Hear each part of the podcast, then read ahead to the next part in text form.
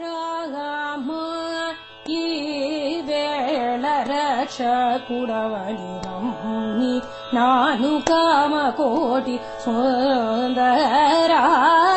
సుందరాతారగయ పాగలించు శ్రీపామర జనులన్ చేరలేనను చూపరుల వేయేడ లేను కమలనాభతాళను హరి మౌదిత सो मा ददा मगरि मा गी ग सनि सरि सर गरि रे गानि ददा बापा मा गी गी वरगु पुोटी सीतानुजे पट्टी ते वारी पुरा मुदा दाग డంచినటి Srirama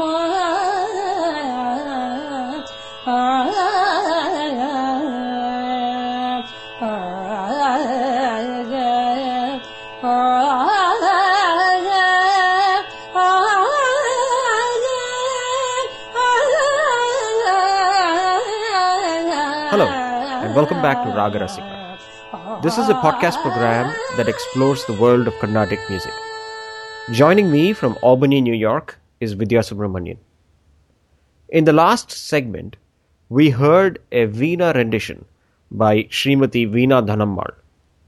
Could you please introduce us to Srimati Veena Dhanammal? Srimati Veena Dhanammal lived between the years 1867 and 1938. She was a legendary Carnatic musician and torchbearer of the school of Carnatic music that goes by her name. Not only was she an exceptional Veena player or Vainika, she was also a very well known and accomplished vocalist. The prefix Veena to her name is an indicator of her exceptional mastery over that instrument. She would often play the veena accompanied by her own singing, and her music is documented in a set of historical recordings, many of which are available even today.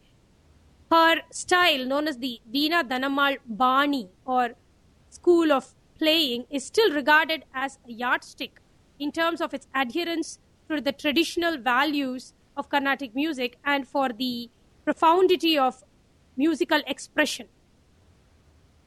Many musicians, musicologists, and critics attended and obtained enormous satisfaction from her private recitals in the city of Chennai, which used to be known as Madras in her times. And her impact on Carnatic music and Carnatic musicians continues until today. Many of the compositions of leading composers, such as Narasimha Charlu, Pet Punuswami, Tiruvotriyur Tyagayar, and Dharmapuri Subbarayar, were composed for or inspired by Srimati Veena Dhanammal. Many of these compositions were in the Javali and Padam formats. In fact, her entire family consisted of some brilliant musicians.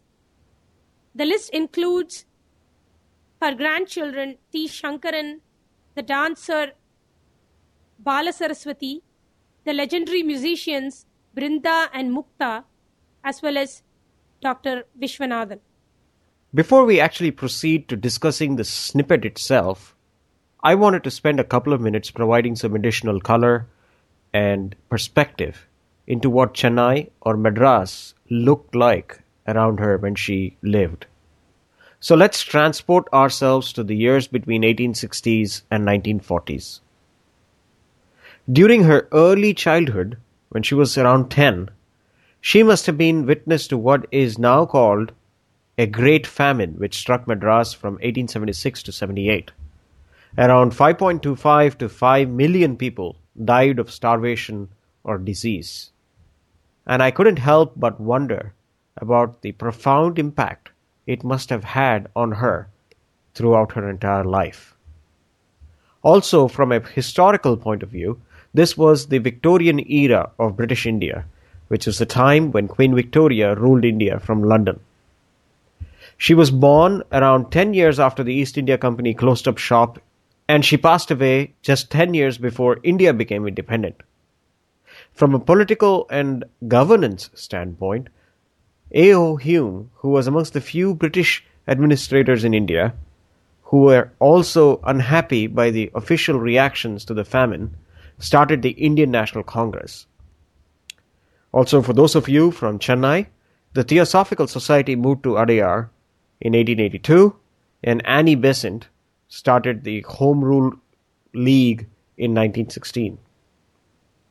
Finally, from a literary and cultural standpoint, the Hindu, which is today a leading English language daily, with a circulation of over 1 million copies, was founded in 1878 and at that time was published weekly. And the last point, just one year before she passed away in 1937, All India Radio set up their station in Madras. And the reason I wanted to particularly point that out was today we take for granted the medium of radio, television, and internet. And musicians all over the world rely on these media channels heavily to make themselves known. Anyway, those must have been fascinating times. Let's now come back to the topic at hand. Vidya, please describe to us what we heard in the snippet. What we heard was essentially a Ragamalika Tanam. Let me explain these two terms now. A Ragamalika literally means a garland or concatenation of ragams. In the snippet that we heard by Srimati Veena Dhanammal, she essentially wove together five different ragams to form the Ragamalika. These five ragams are in fact a special group of ragams known as the Ghana ragams, the five ragams being Nattai, Gaulai, Arabi, Varali, and Sri Ragam.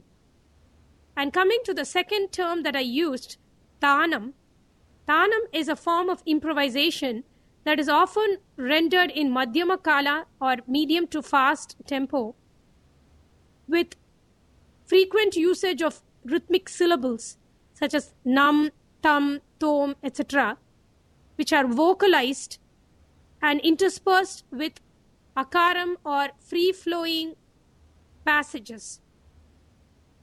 And what is very interesting about the Tanam is that very often there is no explicit rhythmic accompaniment to the Tanam, but there is always an undercurrent of inherent underlying rhythm throughout the rendition of a Tanam.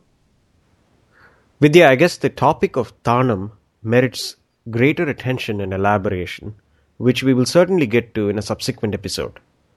For now, let's focus on the first term you mentioned, Ragamalika, and cover it in some detail. By the way, the term Ghanaraga reminds me of the famous Pancharatna Kritis of Tyagaraja. Has Srimati Veena Dhanammal used the same ragas as in the Pancharatna Kritis in her rendition as well? And is there a special connection between Ghanaragas and a Tanam rendition? Those are both very interesting questions, Devesh. To answer the first one, uh, yes, the ragas that were chosen by Srimati Veena Dhanammal for her Ragamalika Tanam that we heard in the snippet are essentially the same ones as the ragas in which the famous Pancharatna Kritis of Tyagaraja are composed. In fact, these Pancharatna Kritis are commonly referred to as the Ghana Raga Pancharatna Kritis, and uh, each of the five uh, gems are in one of the Ghana Ragams. To uh, specify the names, we have Jagadananda Karaka, which is the first of the Pancharatna Kriti, and it has been tuned to Ragam Nattai. Then Tyagaraja has composed the second of the Pancharatna Kritis, beginning with the words Duduku Gala in the Ragam Gaulai, which is the second of the Ghanaragams. The third of the Pancharatna Kritis, Sadinchane, has been composed in the Ragam Arabi.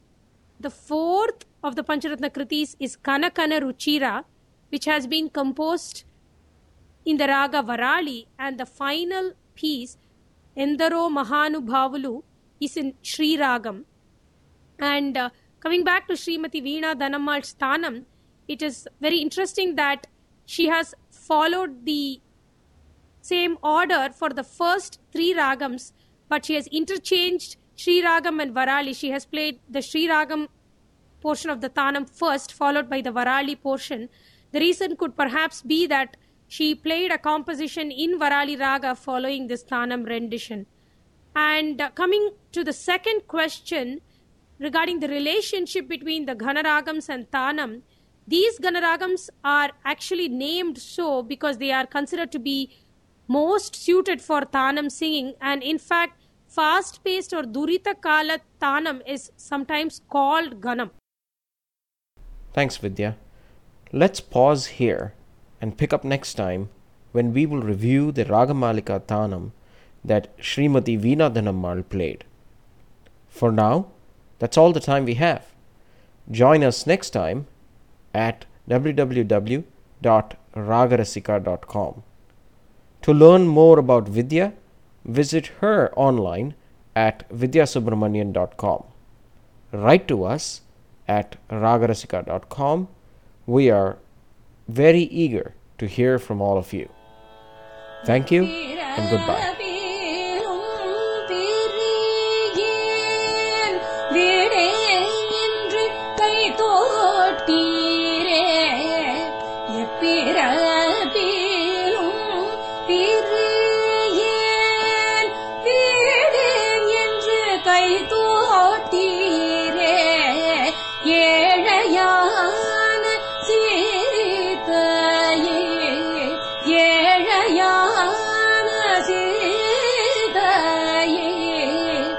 நட்டாற்றில் வீட்டீரே சுவாமி.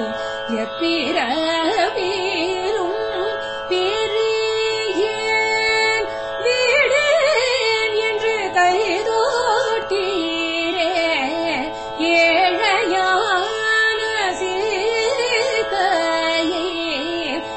நட்டாற்றில் வீட்டீரே சுவாமி.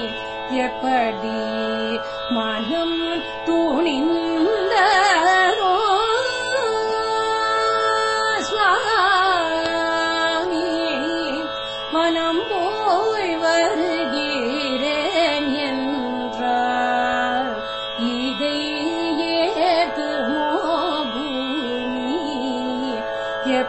D मान